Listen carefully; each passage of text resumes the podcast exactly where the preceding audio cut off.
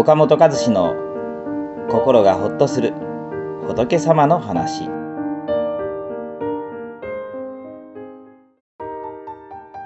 え言葉に反応せずに心を汲み取ってみることが大切です。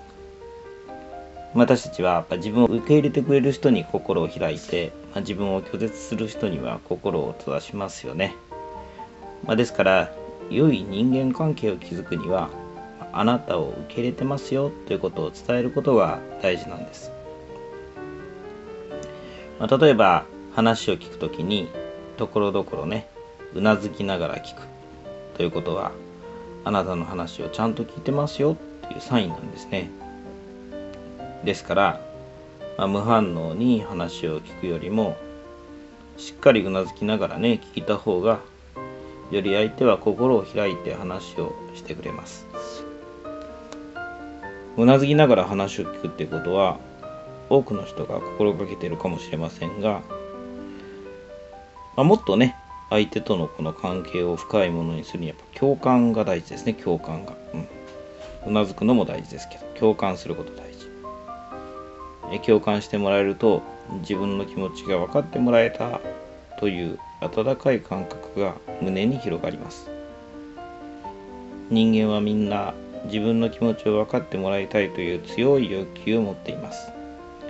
分かってもらえないとひどく寂しく孤独を感じるもんですよね。そして分かってもらえたっていう時は心がじわっと幸せな感情で包まれますよね。ですから自分の気持ちに相手が深く共感してくれたら関係はより親密になります。しかしこれはなかなか難しいことですよね。まあお釈迦様にはね多心通というね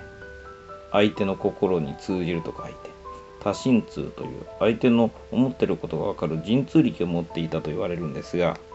まあ、しかし私たちにはですねそういう力ありませんから表情や言葉仕草から相手の気持ちを読み取らなければなりませんよね。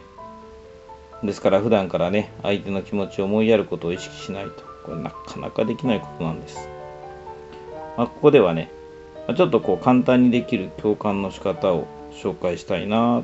と思うんですね。まあ、これはちょっと誰でもね、心がければできるようになりますから、ぜひま実践してほしいなと思います。まあ、それはね、ポイント、ね。これ相手の言葉でなくてね、相手の心にま注目するっていうことなんです。まあ、前のね、あのところでもお話ししましたように、私たちが心で思ってることと口で言ってることっていうのは一緒ではありません。思った通りのことをね、言葉で表現してるわけじゃないんですね。ですから相手の言葉に反応するんじゃなくて、どういう気持ちでそう言ったのかを察して、その気持ちに向かってね、言葉をかけていくことが大事です。例えば、旦那さんが、俺今の仕事辞めようかなって思うんだ。と言ってきたらどう答えますか？仕事辞めてどうするの？生活は？と聞き返してしまいそうですけれど、それではね、相手を追い詰めるだけですよね。うん。仕事辞めようかなって言ってきたっていうことは、今の仕事に不満を感じているか、うまくいっていないからですよね。だから、どうしたの？何か嫌なことがあったの？聞かせて、と言葉をかけてあげましょう。そうするとね、実は上司からこんなこと言われてと気持ちを打ち上げてくれるかもしれません。それをよくうなずいて聞いてあげると相手はだんだん元気になっていくもんです。そしてやっぱり頑張ってみる。となればねとりあえず一件落着ですよね。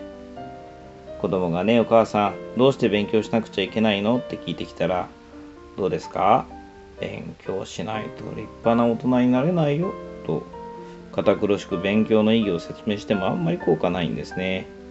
どうしてって聞いてくるのは勉強に行き詰まりを感じたからです。そういう時はね、どうしたの？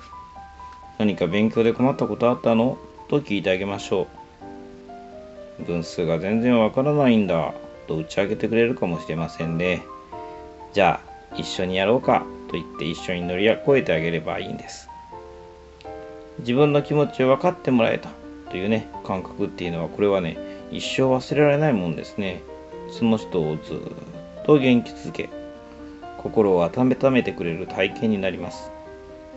無罪の七世の中の凡事世とはね、ねぎらいの言葉を施すということですが、相手の気持ちを察して言葉をかけることも心がけていきたいですね。はい。では、お互いね、心がけていきましょう。